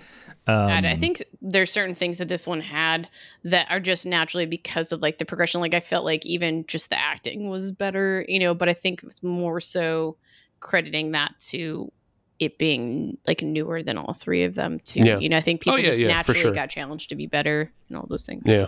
I mean, like Ghosts of Mars is like, again, there's no reason to bash that film that much, but it just kind of feels like Carpenter had given up, and so like he made no attempt to shoot anything other than just flat shots of just like flat widescreen shots like all the time. Whereas like Village of the Damned, you see some like odd camera movements, and he also employs the fisheye a lot because it's the 90s. You know, there's a lot of fisheye lens in that movie. Yeah. It's a fucking Busta Rhymes music video half the time. Yeah. And then in this one, like you're saying, Meg, like, you know, Carpenter does adapt, you know, to the time. Mm-hmm. And that, like, the cinematography, it does, at times, it's darker and grittier. And other times, it does have, like, you know, he has more movement about him. And he shoots, like, closer frames. But also, there are some things of the time that aren't great either. Mm-hmm. Yeah, a couple of things. Like the fucking horrific CGI. Yeah. And also, Alice's look is so inconsistent. Like sometimes she looks genuinely cool, and like one of the scenes where she pops up and I think it's when Zoe dies. It's when she pops up and cuts her throat. Was that Zoe? Emily. No, it was Emily. Oh, that was Emily. That one. That's probably the best it looks. Yeah, it looks really cool, and like her eyes are kind of buggy, and it's like it's pretty effective. But then there's other times where she just looks like, you know, kind of a fuzzy, you know, scarecrow mask from Batman Begins almost. Yeah. Like it's in the shower, it looks terrible. It's fucking bad. Yeah, it's real bad. Yeah, I'll concede it looks terrible in the shower. Yeah, it looks out of place, and like because. There isn't a lot of work put into trying to hide what she looks like. Mm-hmm. So there's she's hardly ever like hiding in the shadows or anything. Yeah. She just like, kind of pops up. Mm-hmm. Yeah. When she appears and like, you see it all the way. Honestly, her hands are the worst part. Like when they have the scenes, like she like kind of pulls up when she's trying to, when she's doing something, and like you're not seeing her face, but you're seeing her hands, whether it be like putting the electroshock thing on. Again, their names are escaping me, but you know, on the one Sarah on the one patient or whatever, her hands, and they're trying to do this kind of almost like there's bugs under her skin kind of movement, and it just looks so PlayStation 2. Like it's just it looks like shit. Yeah, it doesn't look great. They should have just went with like more practical like goopiness. Yeah, just fucking like, do practical hands. That's easy to do. Yeah. Well, I mean, the hands were practical, but it's like when they did that overlay of the like underskin worms. Yeah, that was bad. They should have just like added more goop to like just put like weird fucking bandages or whatever on her hands. Even if it would have been an old school shitty like bladder effect, that probably would have been more effective than the weird CGI bugs or worms under the skin or whatever. Right. Yeah, some of it doesn't work. Some of it is effective, so it kind of goes back and forth.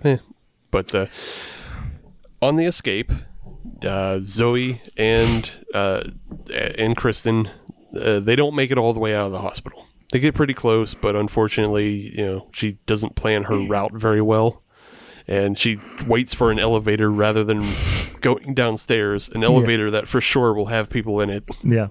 I do like in this scene where she runs past one of the orderlies and he's like, "Hey, get back here." And she just slaps him in the dick with a flashlight. Yeah. It's not a nut shot, but she hits him in like the stomach, but it's just such a, they're just running back in the one of the orderlies. He's not the main orderly that has been come to like, you know, that we've come to know a little bit. It's just a random guy in a white jumpsuit. He steps out from under he steps out in a doorway and goes, "Hey, get back here." And she just kind of like smacks him, not hard, just kind of smacks him in the stomach with a flashlight, and he just like and I just love that scene because I just like to imagine that she nut tapped him with the flashlight as he came out the door, and they just, that's the take they kept because it was the most real reaction. At this point she gets Kristen is sedated and then put into a straitjacket, and she has to make another daring escape, which she does with an amazing, you know, Houdini-like straitjacket escape. Sure. That nobody could expect, because again, she's a magician. Her and Zoe go on the run again, and they find themselves in the basement, at what point they try to escape via dumbwaiter back up and she sends Zoe on her way, and Zoe is taken, disappears, and Kristen has to investigate this. It leads her to the office of the doctor, where this is where, hey, a turn and then another turn happens. You get the turn, you think, oh, maybe the doctor was evil the entire time. Because he didn't seem evil up to this point. He just kind of seemed dismissive, but maybe he was evil. Mm-hmm. Maybe he had planned this out the entire time, knowing that there was a ghost and just was letting people die. But oh no, the second turn is that you find out. You don't even buy what you're saying. That's what I love about this. No, I totally do. The second turn is that really everybody, you know, this is a big reveal. Everybody who's on the ward was actually the multiple personalities of Alice. And dun, they're dun, using, dun. Yeah, they're using radical therapy to re-merge all of her personalities into one. And that Alice really isn't a ghost. Alice is the original mind absorbing everybody back into her to be whole again. Right. Yeah. Yep. And yep. They have it's kind of a nice happy ending. I like it. You know, and then her parents who you knew. So that was the giveaway for me earlier in the movie when the parents were looking out the window that I was like, oh, some or all these characters don't exist. Is when they were like looking down and they were like, who's that? And they're like, those are the sad people or whatever. Remember like earlier when they're in the courtyard and they're looking at the window. Then I was kind of like, all right, are they doing that? Some of these characters are in her mind. But yeah, that's like Martin Scorsese ripped off in the movie Shutter Island. Right. Exactly. Martin Scorsese was incredibly influenced by John Carpenter's The Ward. I heard that. I have heard that. I've read that in interviews with him. And when Marty and I call him Marty, when Marty and I get together and you know, for coffee, he has brought that up before a couple of times. And Leo, when him and I go and get beers, he told me about how blown away he was by The Ward and the fact that, you know, they could all represent so many different personalities. I think but I am have it putting also in my resignation right now, guys. Yeah, this like sure. So this scene with the reveal when she holds the glass to the doctor's neck, she couldn't be less intimidating. like she has no physicality. She has no like real sense of desperation. I hate to pile on, but she's just fucking bad. Like she genuinely is. This movie could have been fine, but she's bad. I don't think she was trying to be that threatening, though. Like, she's just trying to get answers. But she's not trying to threaten his life. Don't talk to me like I'm a child, Steve. I just watched her hit someone in the stomach. What I can only describe as a shit-eating grin on his face, because he knows this is true. She is, she's a bad actor as well. She's Kirstie Alley level bad. So, like... Everyone, with the exception of the doctor, which we talked about, he's a pretty good character actor. He's good in a lot of things. Hirsch is his last name. What you mentioned, Harris. Jared Harris. Jared Harris. That's right. Jared Harris is fine.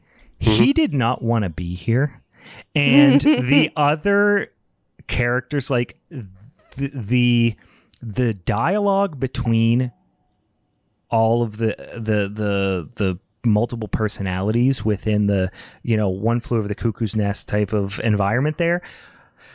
They were all, with the exception maybe of, I could appreciate that Meryl Streep's daughter was taking some swings at least, but the rest of them were fucking bad. Well, like Iris Sarah wasn't that bad.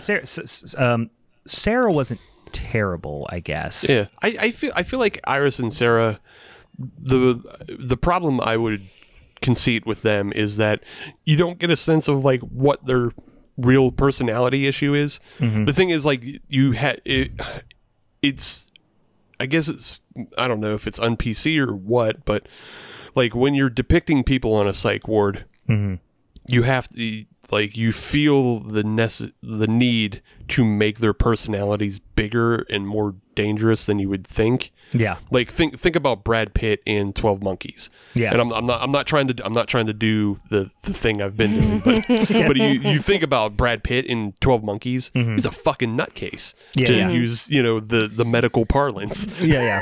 I think another talking to the characters themselves is that, and I was just thinking about this, that like there isn't a lot of depth to them, and I think maybe you guys are kind of slightly saying that without saying that, but I think that kind of aids in you understanding what's actually going on throughout the whole thing, because they don't actually have each of their individual personalities, but because they're part of the overall personality of Alice. Right.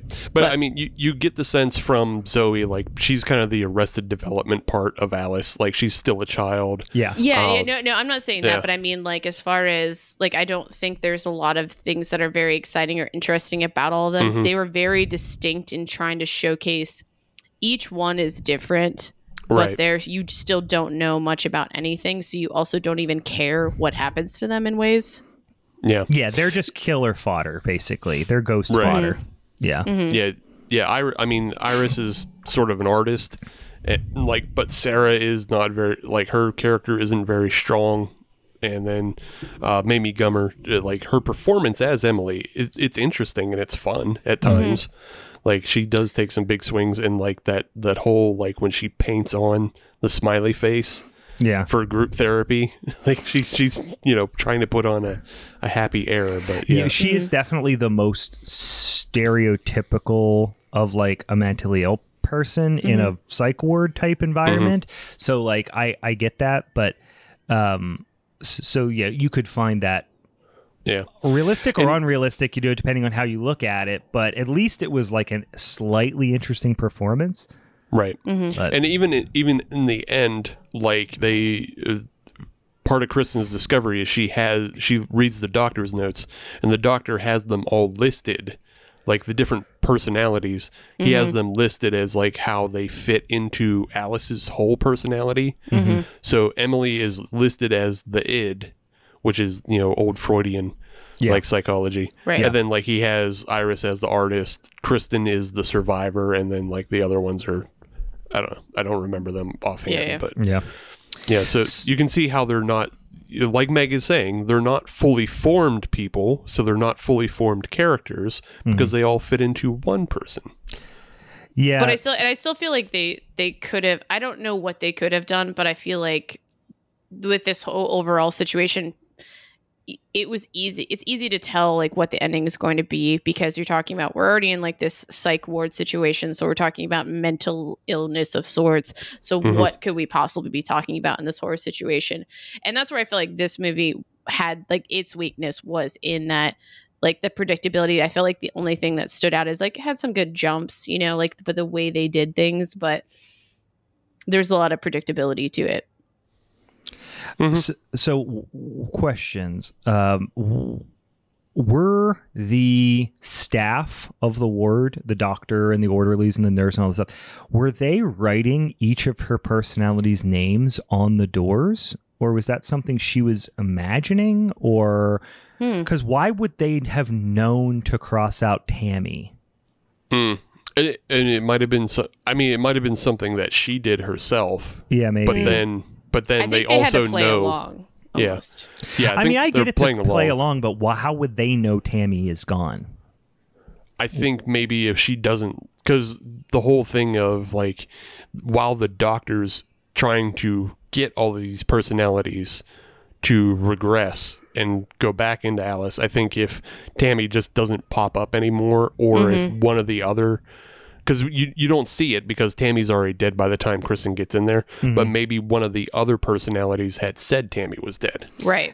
Perhaps. In therapy. Or she's gone, you know, because that's kind of, like, been the thing where they start asking question, where is this person? Right. They say it over and over and over again. So that could be the one tell for the doctors, like, could. If they're asking, where's Iris, you know, then they know maybe Iris is gone at that point. I can accept that. Why do they have an entire wing of the hospital designated to one patient? Like, I'm pretty sure that's not how hospitals work. Again, nope. I'm picking away. I don't mean to keep defending this dude, because I feel like the only thing missing is that he was so adamant on this was such an experimental thing that he was working on that he could probably have justified like having a dedicated wing so he could do his experiment and have money put towards it. You know what I mean? That's the only thing reason. So yeah, and also again, if you're dealing with if the way it's working is that she presents in different personalities, then give all those personalities a room, then she's probably sleeping in those rooms in different days. Could be. I'm just thinking of the logistics of the hospital, and I'm like, I know what you're saying. If she is a proven violent patient, and you have one patient on the entire ward with at least three people designated specifically to them, how are you letting her escape? Like, you know what I mean? Like, it's not like you're getting lost in the mix of multiple patients. I don't know. It's just so I guess what I'm ultimately getting to here is like, it is the big reveal. The whole movie hinges on the big reveal, right? The movie doesn't make like a goddamn lick of sense, and the characters aren't developed and all these types of things, like all these shortcomings of the movie. And there's a lot of movies like this. Like, this isn't just one of them. This isn't the one of them. There's tons of them that are like this, where it's like, there's all these plot holes. There's all these, missteps. There's bad character development. There's all these negative things that all get explained for the most part by the twist ending. Mm-hmm. Are you supposed to go back and feel better about all the movie was bad up till this point, and then you're like, oh, twist ending, but now all that stuff that you didn't enjoy about this movie like kind of makes a little bit more sense, and it's like, damage is done. You know what I mean? Like, the movie sucked. You can't go back and retroactively make the movie not suck with a reveal. You know what I mean? And right. I feel like when you have a movie that hinges so heavily on a big twist reveal like this, like, I feel like some of the M. Night Shyamalan movies kind of like fall in. It's like, he does a better job in some instances, like in The Village and stuff like that, but or The Town, The Village, The Town, what's it called? The Village, right? Village. Like some of those ones, it's like there's a big... You're kind of upset that so much of the movie hinged on the reveal, but at least like it was on the way there was fun. You know what I mean? Like this is like it hinges on this big reveal, but it's like we've watched an hour and 25 minutes of a kind of shitty movie to get to a reveal that isn't going to undo the hour and 25 minutes of shittiness. Sure. But you know what? I think overall the ending... I like the way the ending is actually like strangely uplifting. Yeah, it wasn't a bad ending. The ending was to me was better than the rest of the movie. Right. But you know, I watched an hour and 25 minutes to watch 10 minutes of okay. It's like with Ghosts of Mars when you watched like an hour and whatever of shit. And then you finished with turbo shit. You know what I mean? It's like you go in the opposite direction. So. Oh, the only thing I was going to add is that I'll be the wild card here and say, like, I didn't love the ending in that because it almost was just like, we have all these things that keep happening and then it's just super resolved. And maybe it's just a personal preference of mine that I feel like a situation, because I feel like that's not always how that type of stuff works. Like, like, you know, especially when you have multiple personalities. But so I feel like I would have probably appreciated more if there was just somehow this like twist where she, like, one of her personalities came out. Oh, but Meg, you're completely forgetting the complete end of the film, are you? Wait, am I forgetting this? You're absolutely forgetting. So, okay, so the end of the film is that the personalities are resolved and Alice gets her life back. And you find, what I particularly like is that even though you had all those tropes early on that the doctor might be evil or is indifferent. Oh, I remember this now. Yeah, because they open the fucking thing and then she jumps out. Okay. Now I remember this now. Yeah. Okay. Listen, I like an end on a jump scare. I was okay with that. Jump scare. It was a fine jump scare, but like, even it's then, the scariest of scares because it's Amber Heard. But that's what this movie I feel like totally like weighed on is the jump scares. If she would have been done up or something, but it was just her. It wasn't like Alice a ghoul jumping out. It was just Amber Heard jumping out. But that's the thing. You had, you know, like right. But you had all those tropes that the the doctors were possibly evil, but no, it comes, real wholehearted, everybody gets to survive, everybody's happy, nobody actually died, but then Amber Heard, Yeah, it's like, the movie was fucking dumb. The reveal and the jump scare, make it slightly less dumb. So we're supposed to be good with that? Look, I understand. Look, I understand how, none of us are Johnny Depp. But do you know how many times Amber Heard jumped out of a medicine cabinet at Johnny Depp? Yeah, you live in fear. This is just she's bad. Nothing happened in this movie. I don't want to backtrack on that too, because I as soon as you started saying that, I remembered that moment. But I feel like something more subtle where this movie depended on simply jump scares to be scary. I think it depended on it pretty heavily.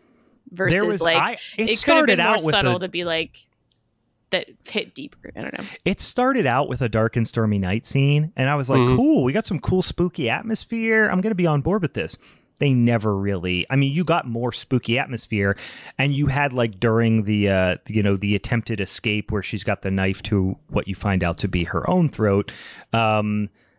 That is also a dark and stormy night, but at that point you're all right, you played that chord. Let's go on to something else. Yeah. It just, I think the scene where there's a blackout, because there is a storm blackout on the Ward at one point, and you get flashes of something. I think that scene's pretty effective as far as being atmospheric, but not necessarily leaning on jump scares, because you don't. Is that see the one anything. When the electricity goes out because of Sarah being electrocuted or whatever?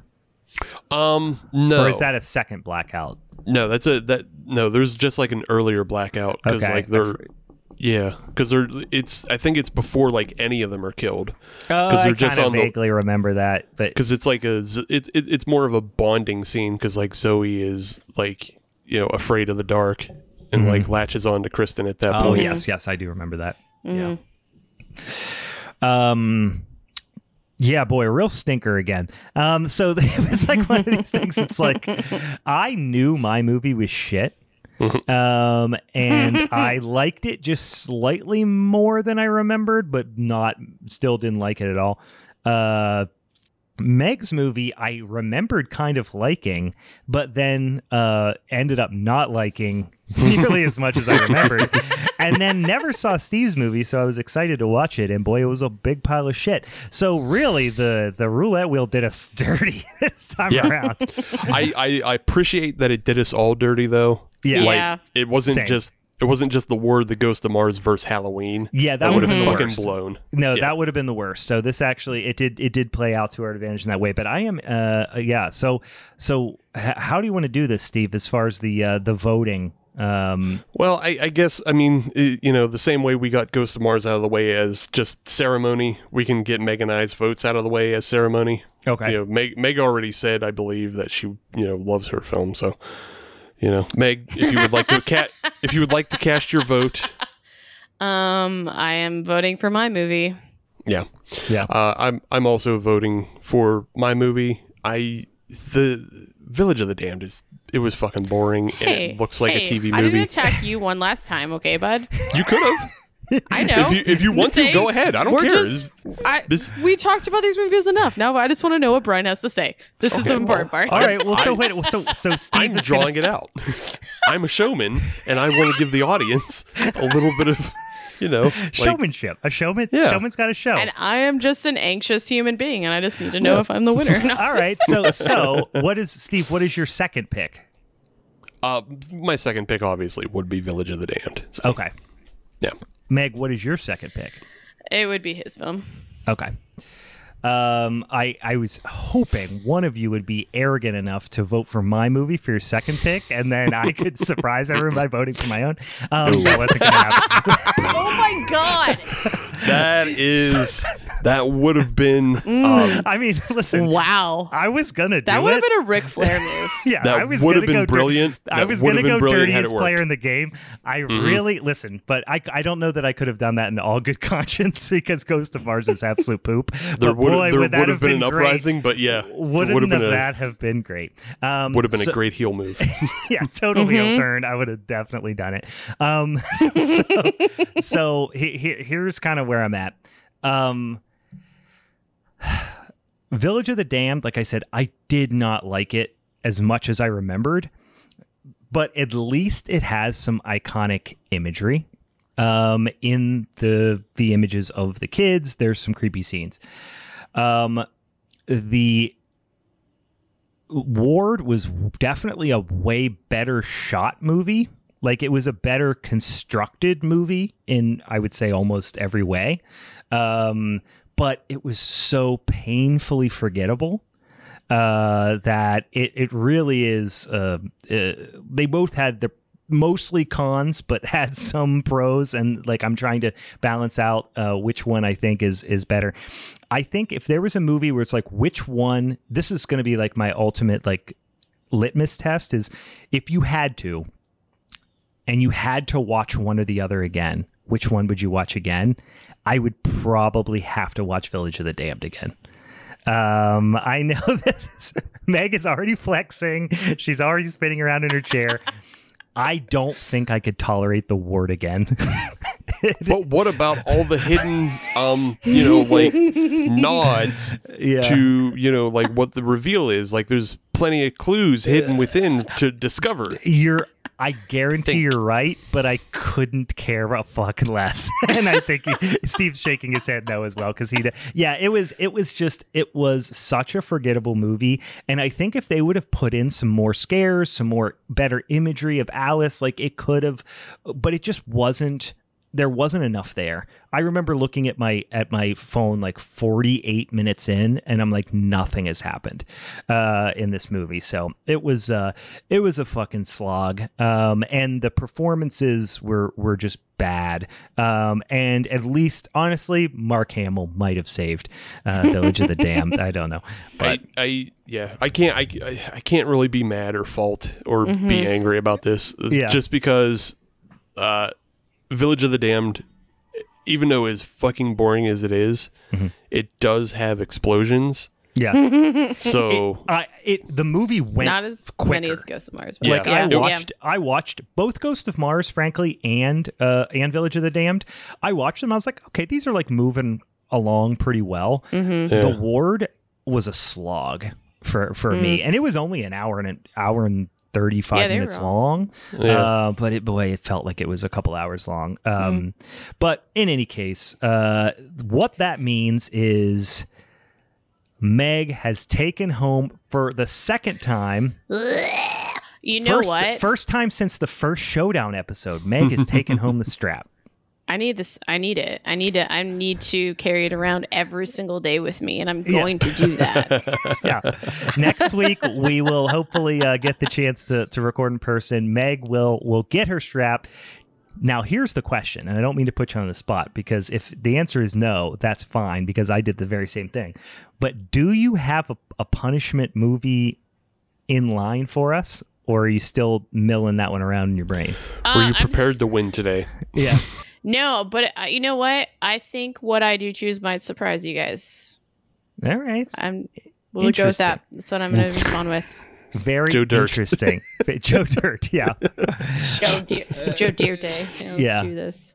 So, We are wrapping up the old October Showdown. John Carpenter, what we should have actually referred to as John Carpenter's three worst movies Showdown, but it was a lot of fun, and at least it was at least like I said, XD said it would have been worse if it was like The Ward, Ghosts of Mars, and then somebody got The Thing, because then it's like, you know what's going to happen no matter what. Why would you listen to this?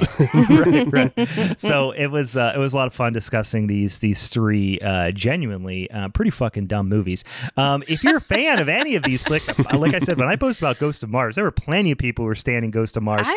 I'm sure that'll be the case with Village of the Damned. I guarantee there's a bunch of people who dig Village of the Damned. I want to watch it again. I want to watch it again after like us talking about it again, because like I said, after watching it the verse, I'm like, I don't hate this. I just don't dislike it, you know?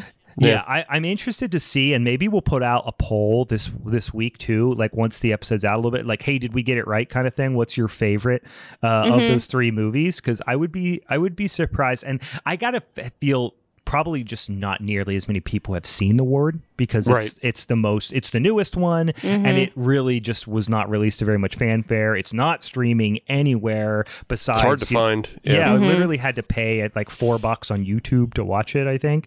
So... You know, it's not like it's... I imagine way fewer people have actually seen it, but... I was a little surprised, because I feel like that was around the time when I was really starting to get into horror, and I was watching stuff that was like a little bit newer at that time. So I was a little surprised that it hadn't come across my plate yet. This for sure is a Redbox film. Yeah. Like, it's I don't think it hit theaters, but it's one of those things that, like, it's a new release. And like, I've never heard of it, but...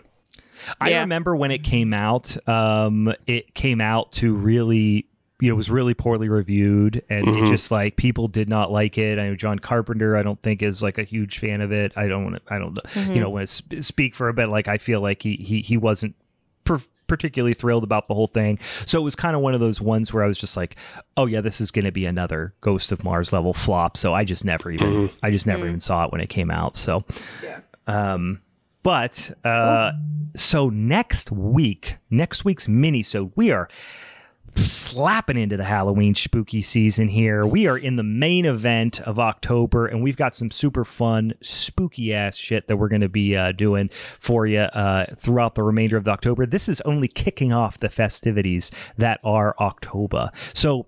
yeah, go ahead and follow us on the Instagram if you want. Like I said, at Halloween is Forever, at Hallow Forever on Twitter, Halloween is Forever on Facebook, Halloween is Forever Pod on Gmail, and at Halloween is Forever Pod on the TikToks. And like I said, follow Meg, because we're going to be doing a little trek through classic horror for the entire month, which should be super, super fun. So, and we got some fun little surprises and cool things happening throughout the balance of the month here as well.